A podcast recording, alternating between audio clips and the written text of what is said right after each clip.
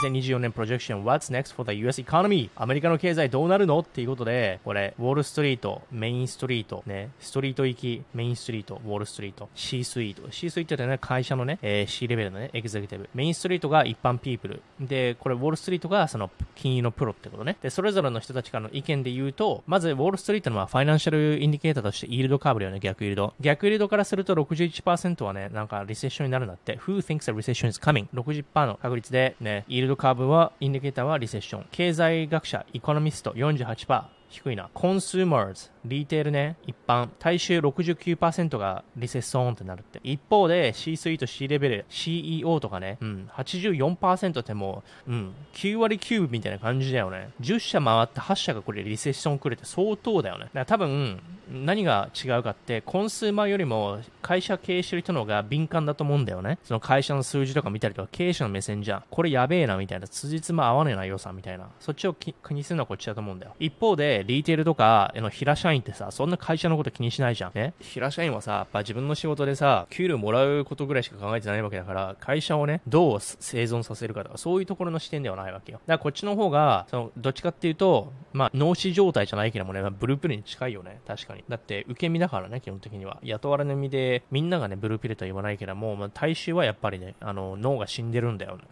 脳が死んでって言ったらダメかもしれないけど、まあ、あの、 GAFAM とかね、そこの平社員ととかそういうのじゃなくてね、とか、ビッグフォーとかのコンサルとかそういうところじゃなくて、もう本当に普通の会社とか、まあ公務員もそうだよ。公務員も脳死だろ、あれ。知らねえけど。知らないよ。うん。 Bank of America 35から40%、ゴールドマンゴールドマンサックス15%、なんでやねん。うん。ということで、まあ、インフレキーワードとかね、キーワードのサーチはね、サーチ数は減ってる。インフレとか、うん、物価上昇とか、経済のね、景気後退とか、減ってるのよ。2022年から比べて2023年。しかし増えてるのが、ジョブカッツ。これ、あの、解雇とかね、あれのね、サーチが増えてるっていう。